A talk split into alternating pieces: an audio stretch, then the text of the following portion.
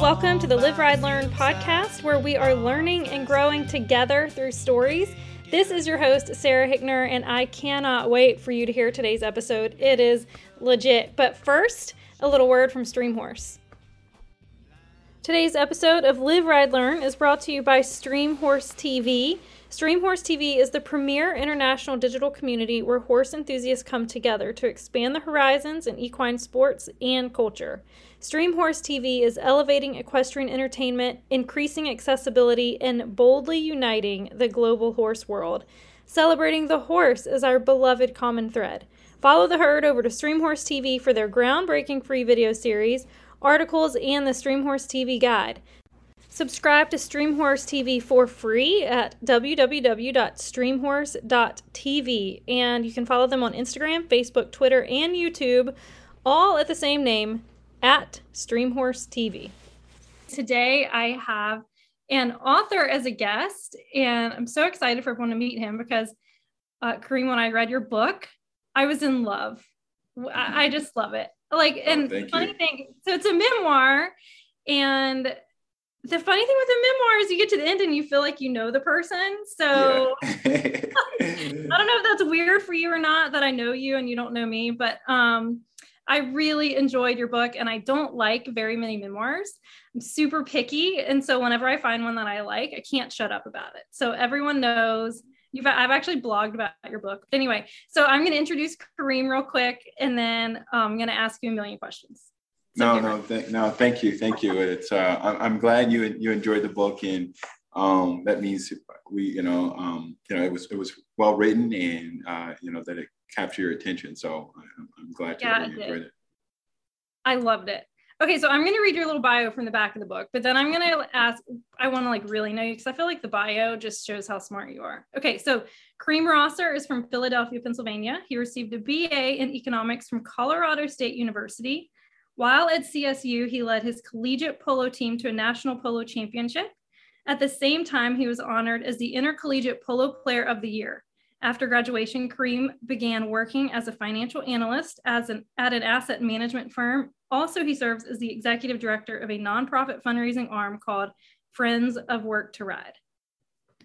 Okay, we want to know you because Yeah. that's just about how smart you are and how good you are at polo, uh, which I can't wait to talk to you about. Um, but very important question: What do you eat for breakfast? Wow, that's a good question. I mean, normally it depends. Honestly, so I'm a I'm a uh, early morning guy. So I'm up, you know, at 5 a.m., 6 a.m. almost every day. Um, but and some days I'll choose to, to eat breakfast, but most days I'll go and I'll go to a local bagel shop and, and have a bacon, egg, and cheese uh, bagel uh, for breakfast. That sounds really good. So yeah, when you it's get up at five or six, are you doing? Are you working? Are you doing like a miracle morning? Are you? What's happening at five and six in the morning? I mean, honestly, I you know since military school, which you read about, um, Yeah. it's uh, you know during my time there, our wake up was you know 5 a.m., 6 a.m. every day, and that was you know back in eighth grade. So since then, really, that kind of stuck with me. Um, just kind of waking up really early, even if I'm you know just you know sitting around, maybe drinking tea. Um, but I, uh, you know, I'm up and, and, and most days now, you know, I'm in the office by 6 a.m., 7 a.m. Um, just starting, you know, starting my day and working, Yeah. checking, checking emails, um, catching up on things, um, doing a little bit of uh, reading. And, um, you know, I honestly find it my most productive time of the day because most people are still, you know, sleeping and, and, and getting up. Um, but now, uh, you know, um, you know, kind of just trying to stay with that routine, even during COVID. Um, you know, I just wanted to try to just, you know, get up and, and get my day started. I feel great early in the morning. Um, by Yeah. midday, I'm, I'm kind of, you know, ready to check out. So uh, I've just been an early riser ever since military school, really. All right. So, what time do you go to bed if you're waking up that early? Um, believe it or not, I'm kind of an old man now, even though I'm 29 years old. Uh, I'm most nights I'm in bed nine, 10 o'clock if I can get in bed uh, by then. Okay. Um, so I would say, you know, I'm still getting close to, you know, eight hours of sleep um, most days. Okay. I just, I, I'm not good at waking up early. I worked at the track for a couple years in college, and I had to wake up so early for a couple years. Yeah. Like, literally after that, I slept in for like five years to make Yeah. up two years being up and at the track before the sun was up. Yeah, I know. I can't. I can't imagine. Know, those you know early, um, you know, morning or four a.m. You know, freaking, uh, I guess, wake up calls to get to the track. Um, Yeah. Yeah, that I do not envy you at all. No, well, I wanted it. So it was I actually saw that um I I follow you on Instagram and I had seen where you had said, or maybe I heard this on the stream horse thing. One thing that you wanted to do was gallop a racehorse. And then I saw on Instagram that you galloped a racehorse. So how was it? Yes, yes. I was actually going to bring that up when you talked about the track. Uh, it was it was incredible. Um, you know, I was uh, uh, I'm very good friends with the Motions, um, Anita and Graham Motion, Uh-huh. and um, you know they were gracious enough to allow me to come to their uh, farm in, in Maryland and, um, and and gallop one of the horses. And you know I'm I'm used to going fast, you know, being a polo player and, and riding a polo horse, but that's a it's a completely different uh, uh, game, you know, riding a racehorse. Um, it, the, the power is it's incredible. I mean, trying to hold the horse back um, was exhausting. I think I was probably maybe a quarter quarter mile into the uh, into the gallop, and I was ready to jump off just because I was I was so, I was so tired. Um, and I was gallop. I wasn't even at a, a full breeze. I think that's the difference between I guess when the horse is flat out. Yeah. Um, I was not breezing the horse. I was galloping the horse, and it still like felt. I mean, it was it, it was just it was exhilarating, but also exhausting at the same time. Um, Yeah. And unfortunately, it was a cold day, so my hands were frozen to the reins, and uh, so that was not pleasant. And um, I wrote my stirrups were quite. I guess my stirrups were quite long. I wish they were a little shorter. Actually, now I'm thinking about it because I had longer stirrups. I didn't want to ride super short in my polo Yeah. boots and uh, but it was it was it was great. It was great. It was it was a lot of fun. Um, next time I do it, oh, it's going it's going to be a warm day for sure. Yeah. Um, I'm going to make sure I have gloves on my hands because I don't. You know, oh yeah, you can't gallop without gloves. can't. That was a, a poor decision. Yeah. Um, and uh, yeah, and then you know now I I kind of know what to be prepared for because I Yeah. did not know what to expect. It is it's hard. I mean, I I will say a lot of people don't ride with that short of stirrups. So I don't think you have to feel bad about not having your stir- your stirrups cranked up like a jockey. Like when my first day on the track, the guy who's teaching me to gallop said the the longer you ride, the longer you ride. That was like yeah, yeah. and I've never forgotten it. I'm like, the longer you ride, the longer you ride. Because I got up on the horse and I started cranking my stirrups up to like the highest hole, thinking I'm gonna be like a jockey. And he's like, no, no, no, put them back down. yeah. We are not jockeys here. We're exercise riders. Um, but yeah, when I galloped, I was like in the best shape of my life. And I'm actually writing a memoir, which is one reason I'm gonna ask you a thousand questions. But um, I write about how hard of like how hard it is on your body to gallop, like Yeah. how just difficult and all the muscles. And I'm writing it, and I'm like, I don't think there's any way that you can really explain to someone how many muscles you use galloping without them actually having tried it before. Like I think Oh. they're gonna read it and be like, "Oh, this girl's such a sissy. She had a hard time running on a horse." And I'm just No, no, no, no, no. You, I'll, you know, if you want a quote from me to add into Okay. it, I'll, I'll, I'll. Uh, not that you need me to contribute to your memoir, but no, you know, it. I can, you know, I can uh, vouch for you and let you know that it is not, it's not easy, and um, you know, and I'm one of those guys too. When you hear people talk about you know, how easy it is to play, or you know, to ride a horse in general, but you know, you get on, you the muscle, you, the muscles you use, you know, it's like one of those things you can't really go into the gym and um, you know, exercise and and hopefully you know build the right muscles to ride. It's just really riding and doing it that's going to help it. So, Yeah. um, but yeah, I um, I now know what to expect. Um, you know, galloping horse, and fortunately, I was on an easy horse too, supposedly. So I don't know. I don't even want to know what it's like to you know go out early morning, cold. The horses are feeling good, and then just get ran off with. You know, um, Yeah. you know, that's the one thing I did not. I didn't want to embarrass myself and get ran off with. So that that was like my, you know, my biggest thing was like, okay, I can control this thing. that was literally every ride was like for me uh, for like two years. Just Yeah, don't want to get run off with. I just don't want to get run off with. And it is, they're they're they're moving fast. I mean, I don't I went back and watched them gallop um, a couple months ago. And honestly, I was like, man, I didn't remember going that fast. Like these people were flying around Yeah. for their gallop, like not even the breeze. It was Yeah. gallop. I was like, whoa, did I really do that every day? yeah. Okay, let's get back on track. So, what we're getting to know you. What's your favorite color horse? My favorite color horse. Wow. Um, I think I, I would probably say I love a shiny chestnut.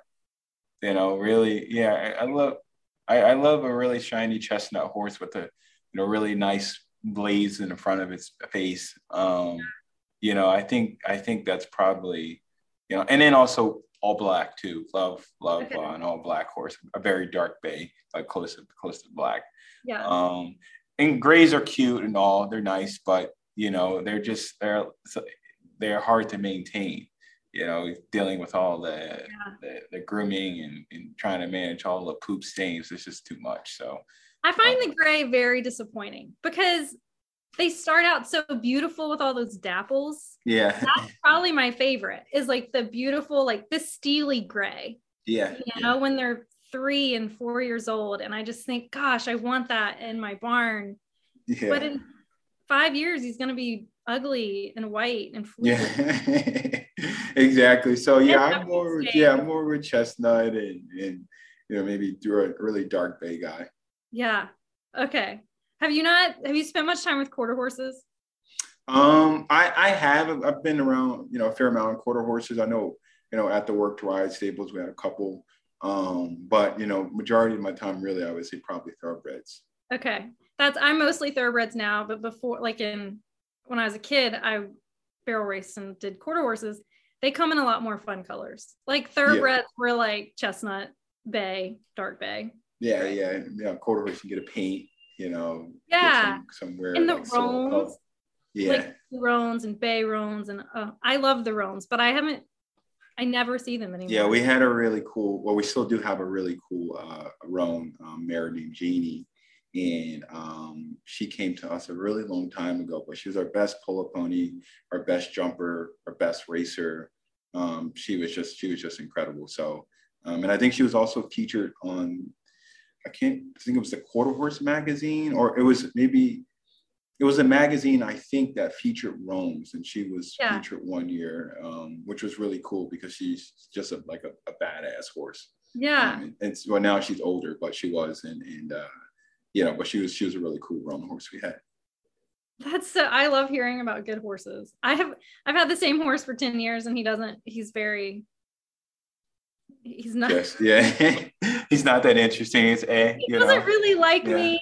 I mean, he likes me, but he's just he's still he's like 16 and still tries to buck me off sometimes. Like Yeah. he's got that personality. He's, yeah, he doesn't give you his heart. He's not that yeah, yeah. which I part part of me like really appreciates, and part of me is like, come on, dude, I've had you forever, like a third of my life. Be nice. yeah. That's quite funny. Um, okay, so I'm I just I don't know why I came up with this question, but I did. Is your car as immaculate as I expect it to be? It is. It is actually. um, yeah, it's uh yeah, I'm just a as far as I'm assuming you're talking about just the inside, how cleaning Yeah. the cleanliness of it inside. Like yeah. I imagine there being nothing in your car except for I don't know, phone holder or something. No, I, yeah, there's definitely a couple water bottles there. Um, Okay. try to I try to clean it maybe every two weeks as far as going going to the car wash. Um, but yes, it, it is very clean, uh, similar to my apartment. Okay.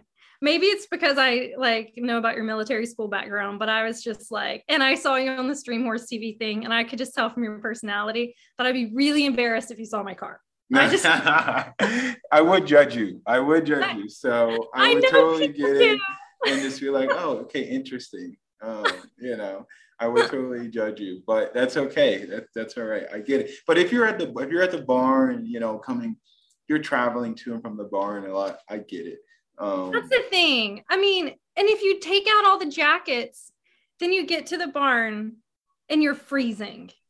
yeah, Like I need multiple jackets. And there's a difference in the jacket you wear when it's 20 degrees versus 40 degrees versus 60 degrees.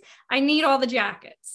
Absolutely. And I get it. I mean, I'm still judging you, but I'm, I, I get I it at the same time. You know, it's it's totally fine. I uh but yeah, no, I get very anxious when I see a lot of clutter. You know, oh, I see just and I don't think it's not because I maybe I'm OCD, but I don't, I don't know. It's just, but to your point, it's my military background. It's, you know, my room had to be clean 24 seven. Whenever, you know, a senior officer or a staff member walked into my room, if my bed was not made or my shoes were, were like in the correct place, or if there was trash around, like that, that was just, you know, instant trouble. So yeah. that that stuck with me, you know, similar to me waking up at 5 a.m., 6 a.m. You know, the school, they did an incredible job, you know, with just, you know, instilling these, I guess, life qualities and skills that yeah. um, I've have gone on to help manage my day to day life now.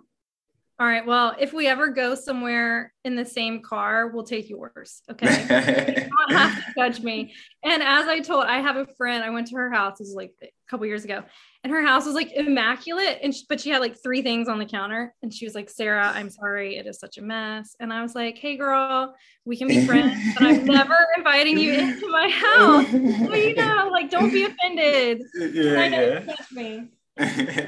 okay, so let's talk about polo. I loved the opening story of your book. Okay, wait, let me describe my polo experience. Yeah.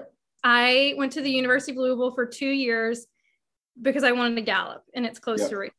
Yep. And I never imagined playing polo. And when I was in Equine 101, which is one of our classes, this girl stood up and she said, I'm starting a polo team.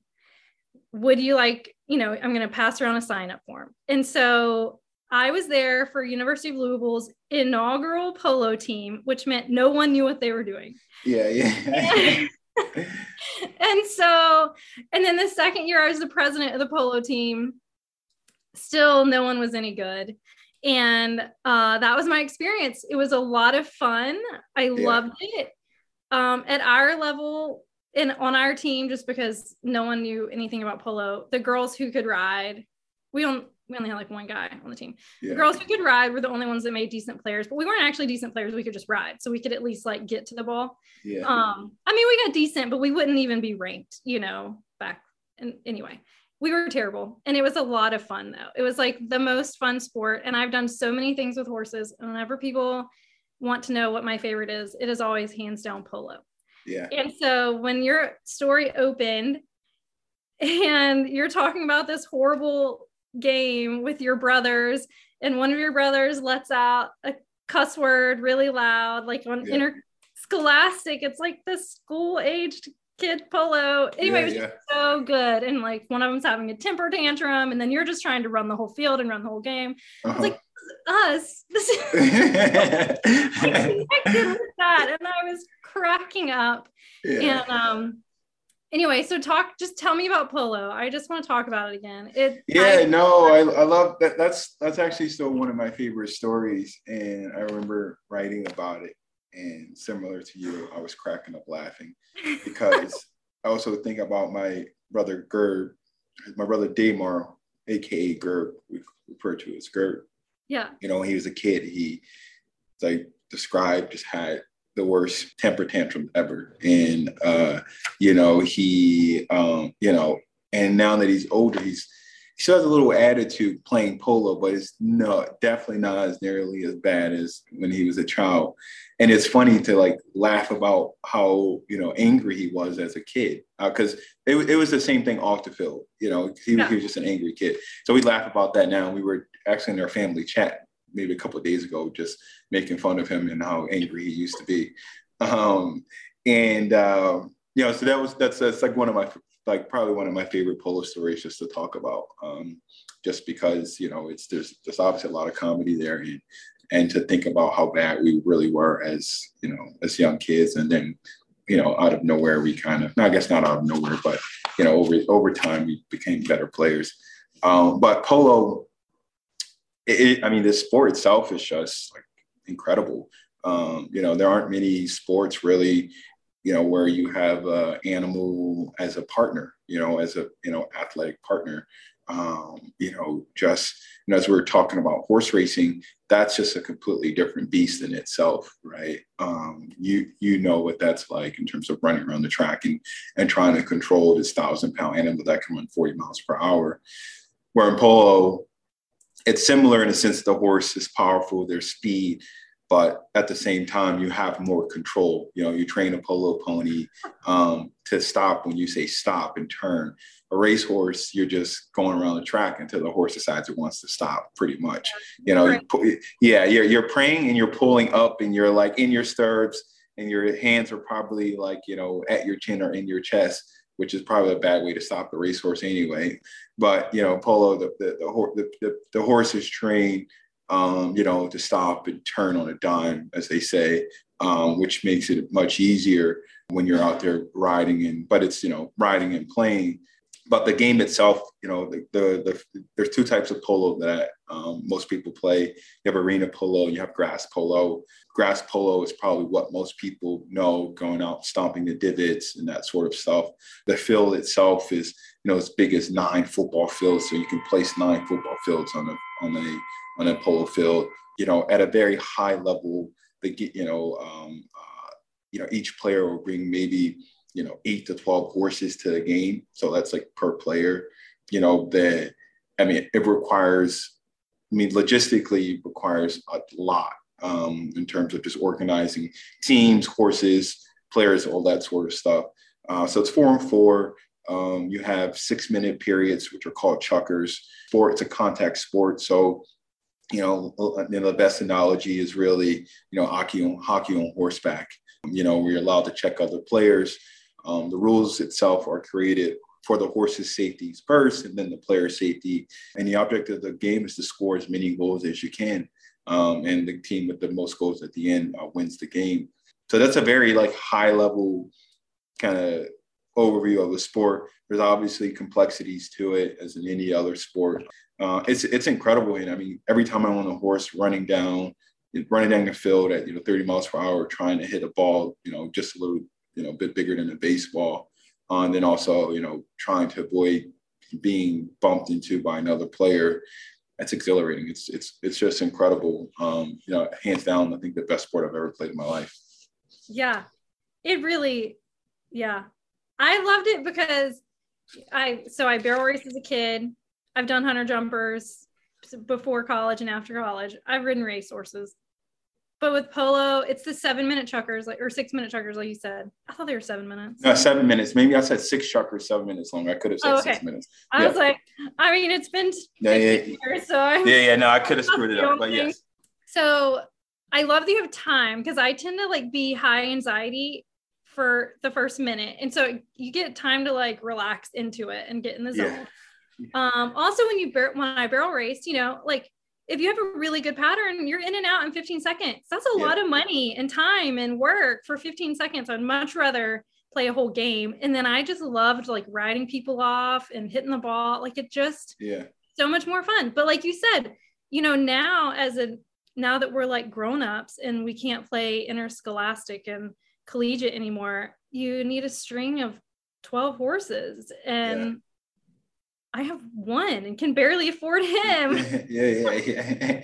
so, and he's not gonna like he spooks at logs. I don't think he would ever make a polo pony. I did think about it last year. Yeah. I was like, I'll just turn him into a polo pony. But anyway, yeah, it's it's so much fun. Did you make so when you're playing collegiate and interscholastic, you're mostly playing indoor, right? Yes. that's what we were was indoor. So have you done much outdoor?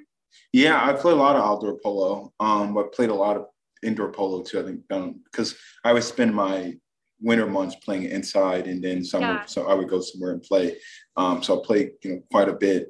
You know, my I prefer when I was a kid, I preferred out indoor just because it was easier in terms of hitting the ball. The ball was a little bigger. Yeah. You know, we were we we um the, the field was smaller, and I just just I just played better inside. And then once I got better and um, older, I started to prefer outdoor more than more than indoor. Yeah. But honestly, I just want to be on top of a horse and hitting the ball, so it could be indoor or outdoor. Yeah.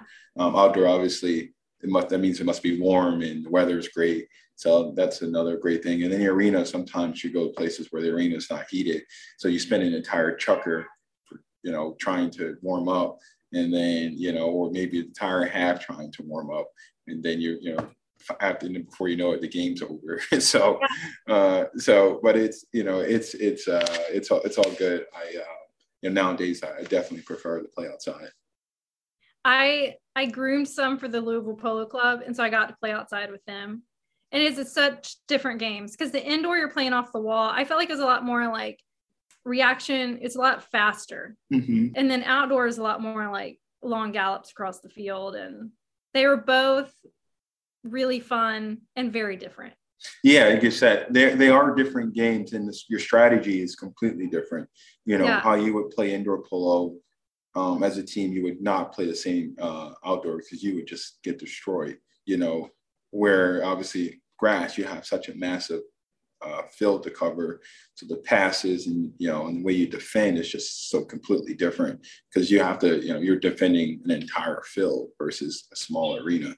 So yeah. the strategy behind it is completely different, um, and that's always that was always actually a challenge for me going from the arena to the grass because I would, um, you know, I was in the habit of playing arena polo and then trying to transition from you know arena to grass. It always take me a good couple weeks because I'm you know thinking like an arena polo player and not thinking like a grass polo player. So that was there was always a challenge there. That's I'm jealous. I just want to tell me. Okay, so I'm assuming most of the listeners haven't read your book yet, but I know they will after hearing our interview. So tell us, do can you tell us the story from the opening of the book? Just like yeah, um, you, you want to know kind of more detail about the game itself and and just. I just want to hear like a funny polo story of something, something. Yeah, funny. a funny. Well, also the, the story in the book, you know, at least I have so many funny polo stories, but we're well, talking about the one that's not in the book. The one that's not in the, yeah. the one that's not. Uh, the one that's not in the book. Let me see here. Oh gosh, gosh, gosh. Well, there's one. I don't know how funny this is. Like, it's funny now, but uh, maybe some people won't find it that funny. But I know one time we were we were we were we were traveling um, back from a game in Maryland, and um, you know Lezlie. Uh, I mean, we would drive up and down the East Coast every summer for for forever, yeah. and it was myself. I think my brother Jabbar B and a couple other kids. And uh, and then we also had Lezlie's Great Dane in the car in the truck. so we're in a pickup truck, like you know maybe only five or six people can fit in the truck. Yeah. You know, um, and she has a Great Dane named Caesar, and and I can't remember if Caesar was in a trailer at one point with the horses or like in a divider or if he was. I think he was in the truck with us. I think somehow he always somehow ended up in the, on like on our laps with like three or four of us on the truck and this massive Great Dane like in the truck. So, you know, we're, we're driving back from Maryland. And as I mentioned, Lezlie always had lemons, like all of her cars, trucks, everything's a lemon. And, um, you know, we break down, you know, it's just, this is actually, my brother played in a tournament. The game was like 6 p.m. So we got on the road around like 845, heading back to Philly. So it's dark out, driving on 95 yeah. from Maryland. And we oh. break down. So we have like just like Don't know, maybe three or four kids, uh, Lezlie and this massive Great Dane, and we have I think maybe eight head of horses in the back in the trailer. So we like we like break down, and then it was late at night, and Leslie just does for some like crazy reason does not like to ask for help.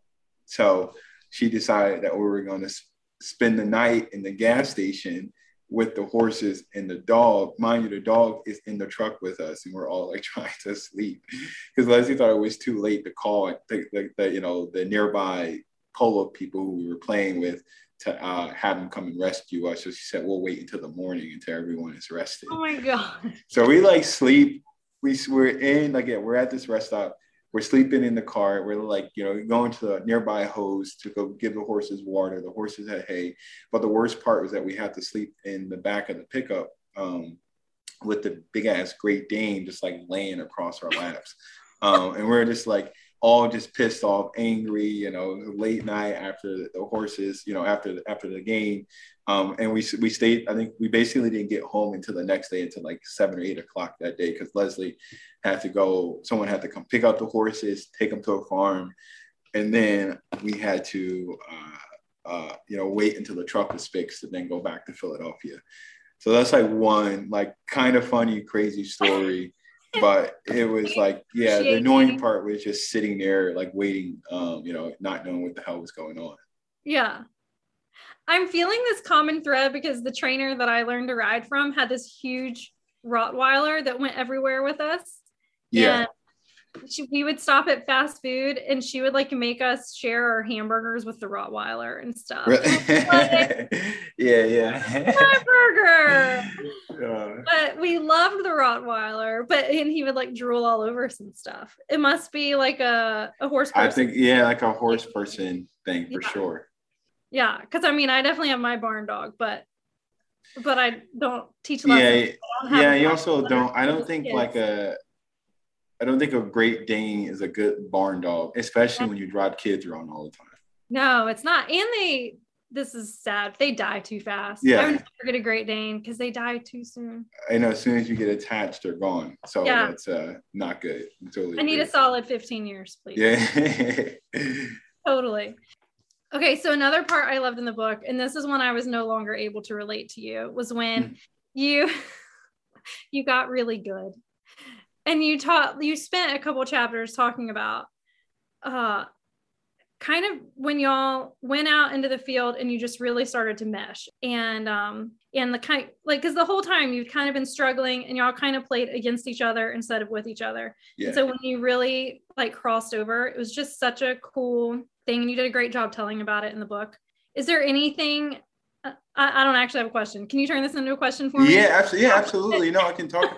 No like like you know that moment when we like started clicking as a, as a team but you know I, I knew it's I mean I guess you know at some point you know individually we all started to grow as players right? We all started to get better and be able to hit the ball and and you know my brother Daymar was, was you know growing in size and stronger um you know because he was small for forever. Um you know Brandon you know just started to you know, get the hang of things and playing as well. And and uh, so individually, we started to, you know, we were we were we could totally see each of us um, mature as players and, and, and as young boys. And then, you know, and then we had to figure out how to do that as a team, right? Uh, it's never that we were never selfish as players, where, you know, it was like all about one of you know one of us or no one wanted to play with the other person or we hated playing with each other it was just more about okay strategy and you know how do we how do we execute? You could mm-hmm. we watch I was talking I think I, I talked about you know how we watch film all the time right? We, oh, that's yeah, like, that, that was that was our way of practicing was by, by watching film. Yeah. so and then but we never really had a chance to get on the horse to then try to execute what we were watching on film until we were actually playing. So there was never really any practice you know in between film and game it mm-hmm. was game, it was film, game, and then we would try to, you know, play, you know, try to do what we, what we saw on film, and you know, we would, uh, you know, sometimes have success and sometimes fail. Uh, so you know, the repetition came by game. So any any athlete or anything you do, it's just repetition. It's just trying to get better at it. But you you you know hope that you would have the you know resources or the field or whatever it is that you need to do it you know, and we just didn't have those things where it was cold outside, so we couldn't do it. And we just, you know, uh, we would practice in our minds, right? So it was, you know, visualizing plays and, you know, you know at least for me, you know, playing a pretend game in my head. Like I would just have a game going in my head and, you know, I was playing against guys and, you know, I was running down and, you know, what would I do if this guy, the ball bounced here and this guy was getting ready to run into me? How would I avoid fouling this guy? Or, you know, would I take the ball on my offside, which is the right side of the horse, you know, or the near side, which is the left side of the horse? Um, you know, do I back the ball here? What? So that was like me visually, you know, playing polo in my head. That was me practicing as well. Yeah. So, you know, I guess that, you know, how to turn this into the question would be, you know, like how were you able to really, you know, successfully go out and beat other teams if you really if you didn't if you couldn't practice mm-hmm. right and my answer would be i just practice in my head yeah i love that i don't know if you read like self-improvement books but they all say to do that stuff. Yeah, so, no, I was talking. Yeah, I was talking. Your own. You know, and that's, that's the one thing that I've actually been working on is like not thinking about all these because I think about way too many things. So uh-huh. it's like I know, you know, trying to visualize stuff in a weird way kind of creates anxiety for me. So I'm just kind of like, oh, you know, I don't I don't want to think about these things because trying to think about it and leading up to it is just like, what if it doesn't work out that way? Yeah. But you know, um, so but that's a personal thing. So, but yeah, I, I definitely heard, you know, uh, about you know these kind of self help books that talk about those things. I will say, so Hal Elrod, I don't know if you've read any of his stuff, but he says to visualize how you're going to feel. So that might help you with your anxiety stuff. Because he was saying his example was he wanted to he was not a runner and he wanted to run like a 40 mile i don't know what those are even called ultra marathon or something yeah ultra yeah yeah yeah and so but he's like i didn't even like running a mile and so he started visualizing how he would feel when he did like his visualization exercises in the morning he would visualize how he wanted to feel when he put on his shoes and went for a run and so he kind of like reprogrammed himself instead yeah. of because naturally if you don't want to do it you're like uh and you have the like yeah, you'll find every excuse not to do yeah. it. Why don't you find every reason to do it? And that's and that was, you know, you know, like I think that's why we had a lot of success too, because yeah. we found every reason why we needed to win and like why we wanted to win, you know. And I, I think there's like there was no difference in like, you know, to you know, sorry, forget the gentleman's name. Who was the guy you just referenced? Hal Elrod. Yeah. yeah. There's no difference. You know, you get on a horse and you know, it's like we're gonna win this game today, even yeah. though we know we were completely outmatched you know, the horses were crappy. We're gonna win. We're gonna win. Yeah. You know, and you come up short, but every time we came up short, we were so close to like achieving it. So yeah. you just kept and and I think that was the best part too, right? Is that you get so close and you're just like you just you know for us we were just hungry like we kept we were just hungry each time but we're, we're like we're there we're there you know we can see the summit right and uh, so it, it was never discouraging when we lost. It was just it was motivating. And then every time we went into another game or you know we played someone better and you know we were we you know we went in as the underdogs and that was the best for us. We were always the underdogs until we were no longer the underdogs. but you know that was uh that that was just that was just pure motivation for us of just going in is everyone telling us you can't or you're gonna fail. And it's it's the best. Like I mean, even I, I like I love just being an underdog. I think it's just a it's the best motivation. And you know, I think about even you know our own sports team, like Philadelphia Eagles, here when we went and won the Super Bowl a few years ago. That that you know they they played with that underdog mentality, and uh, I think it works. I think there's a lot of success there because it's different when you have all the pressure to perform, and you're like, oh, okay, I completely just screwed that up. You know, whereas yeah. if you fail, failure is just kind of like it's expected okay. when it's you're expected. the underdog. And yeah. when you're the underdog, you're like, you know what? I can learn from it. Like, exactly. Exactly. Know where to go but up. Okay, so a lot of your book is talking about the Work to Ride program with Lezlie. Yes. And you know, as a horse person who can barely afford my one horse, I it blows my mind that she yep. has this barn full of horses and that she's providing it all for free. And I don't understand how she pays for it. So, um, how I know that you've started your your fundraising that goes into that. Like, how can people support the Work to Ride program? Actually, yeah. before we talk about that, I think it's more important for you to mention like what does work to ride mean to you like what does it mean to you and to the community yeah yeah i mean work to, i mean Lezlie founded the organization um, you know back in 94 and uh, i don't think she expected to be what it is today. The fact, I mean, in terms of just the success of all the kids who come through the organization and, you know, how popular it's become over the years. Um, I know she, in her mind, she just wanted to go help people. And if it was one or two, she would have been okay with that. And, uh, but the organization has done an incredible job for um, the city of Philadelphia in particularly, but I think it also, you know, has you know, provided a number of opportunities for kids locally, but you know, it it also showed people around the world, you know, what one person who has a you know kind heart can do and how they can transform lives, right? I think you know, in a way, it you know, hopefully inspired other people to do good in the world. But you know, for me particularly, it completely transformed my life, gave me a second chance at life. Um, it exposed me to a world I had no idea existed outside of West Philadelphia, you know, and you know, and it's continuing to do the same.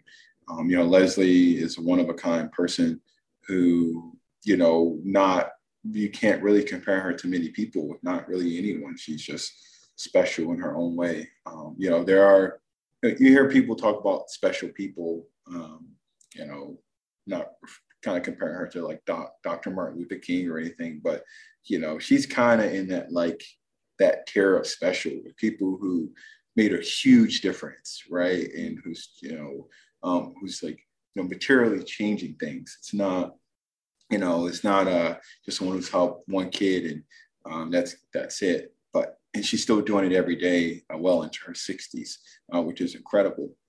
But in terms of how people can get involved and help, you know, we, we are in the middle of a $8 million capital campaign to uh, help build a new facility, indoor riding facility at our current site and then refurbish our site that we have um, now. And then hopefully endow the program too, so that we can support, you know, many, many kids into the future. Uh, but, you know, we have a website, which is, you know, uh, worktoride.net. Uh, there are ways for people to, do, to, to, there's ways for people to donate there, you know, and there are many volunteering opportunities as well.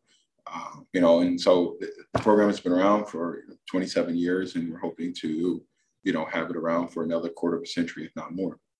Yeah. All right. So people need to go to the website if they want to donate. Yeah. And I, in preparation for the interview, watched an interview that you and she did on I think CBS. And she was talking about she just realized, you know, a lot of these kids, she thought they would bring a lunch, and then she realized yeah. they don't have a lunch to bring. Like, yeah. can people like send groceries? Like, can we? Yeah, I mean, it's all just tons of ways to get involved, but you know, definitely, you know, afternoon snacks and you know stuff, or you know, I know there have been folks who dropped off food and fresh produce and those things, and all that stuff is welcome. Absolutely, yeah. you know, it's not just you know you know, we we don't just accept checks, accept yeah. many forms of, uh, of uh, donations. So, so yeah. Are you still there a lot? Yeah, I'm still involved. So I serve on the board actually of Work Ride um, as the treasurer. So uh, Lezlie and I talk uh, nearly like almost every day.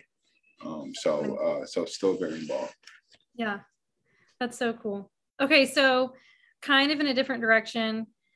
I I feel like you know the the thing with work to ride is it's she's in west philly and part the hardest part of your book you know i talk about all the fun stuff like polo but there's some really hard threads in it because yeah. you grew up in a really rough area that a lot of us you know i grew up in the burbs like i know that exists i i grew up in a suburb of jackson mississippi which is a really rough like i think yeah. per capita the highest murder rate because it's smaller than like yeah. philadelphia so like I know it exists, but I've never, you know, the only time I'm there is when I take a wrong turn. Yeah. you know, yeah. so it's hard to like even fathom. And you really dug deep into that in your book. And it was and in a way it was it was beautiful and the whole like there's not there's not a clear answer. There's not like, you know, we can do this and then it's going to be fixed and everyone is going to have a better life, you know, we yeah. don't want everyone to have a better life.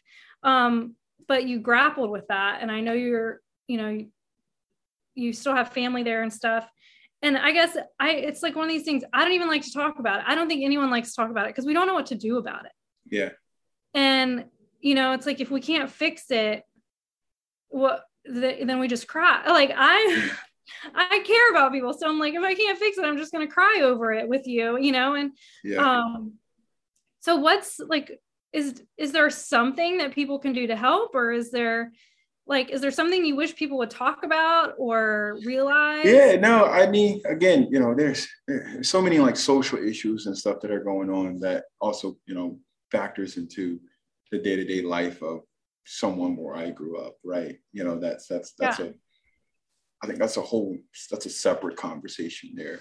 Yeah. Um, you know, but you see people like Lezlie, Lezlie, similar to you, you know, she didn't grow up in the worst neighborhood, but she also didn't have any money really as a kid.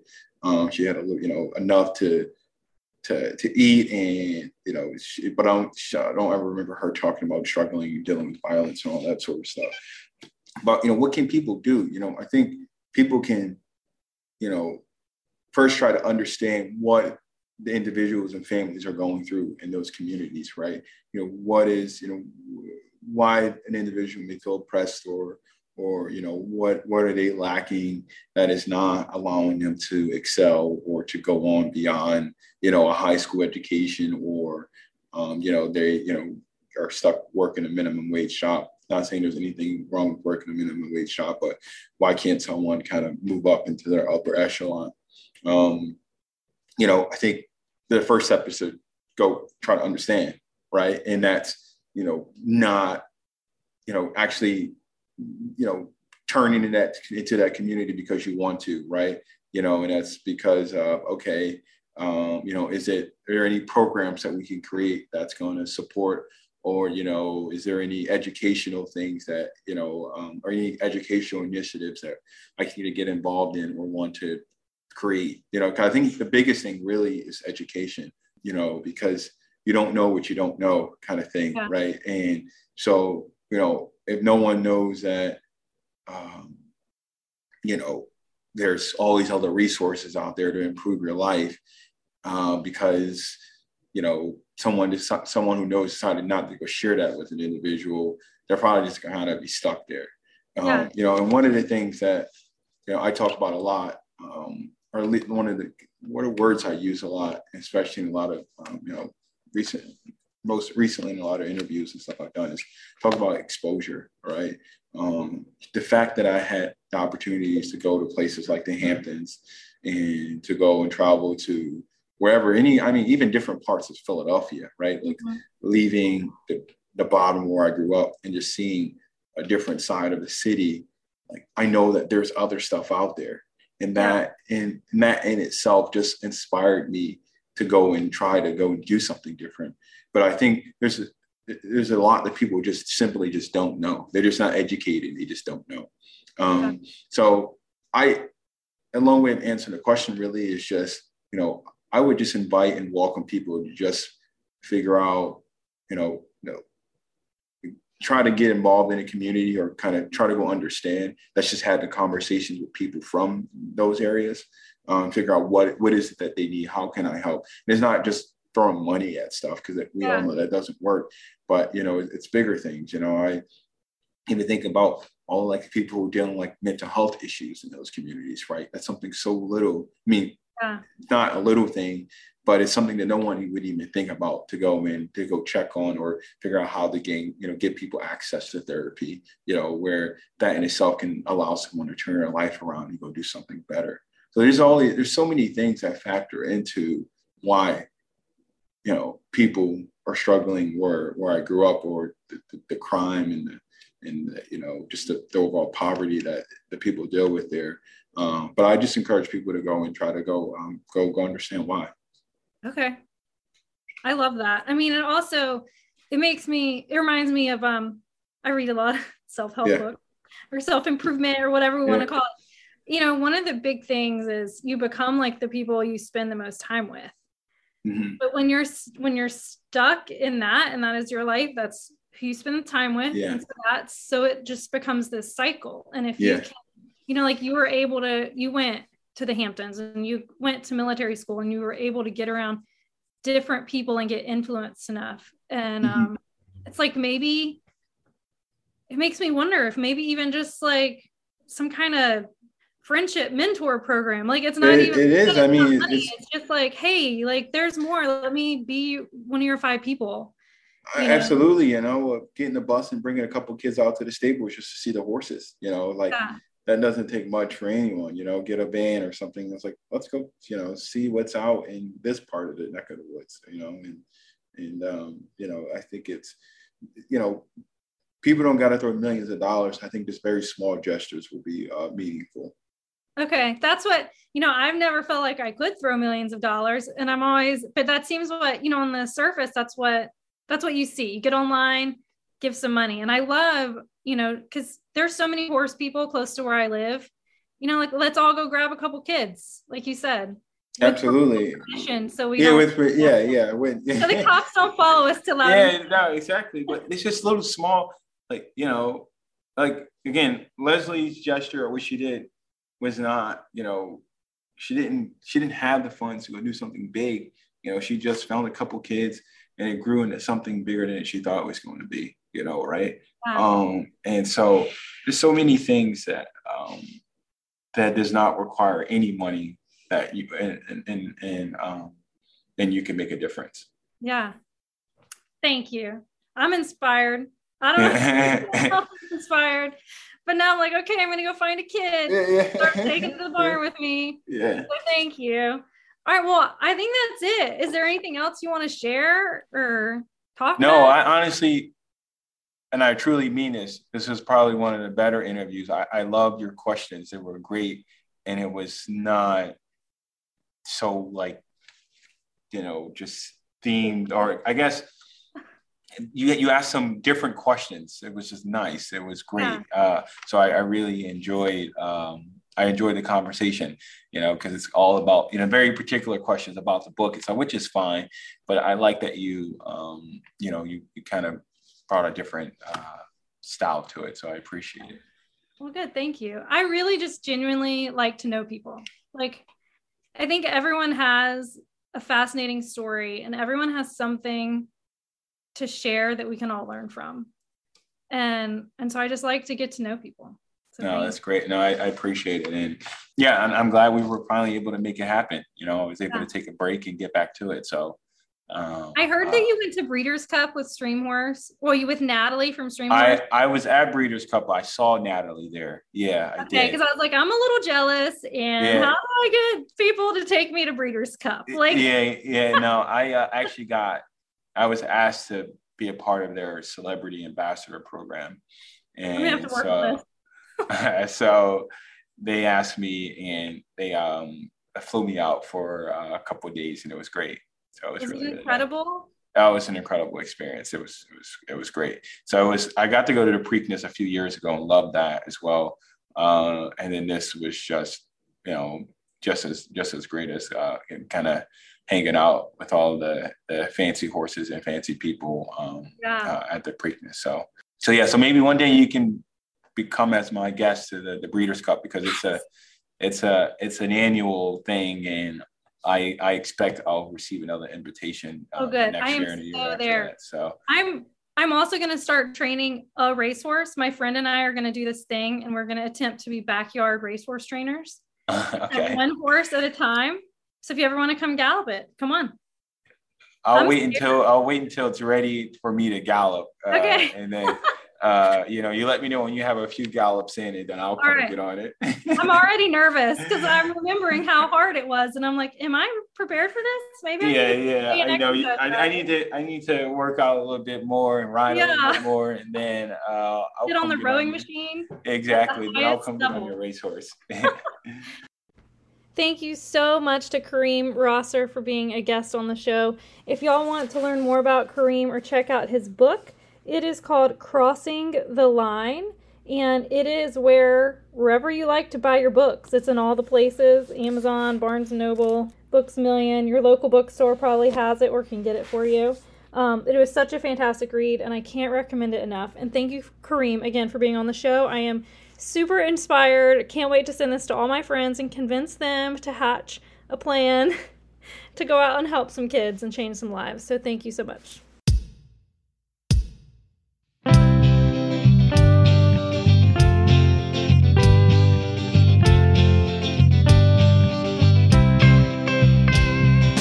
By the field side offers a view, thinking of you. The candle of late night shines upon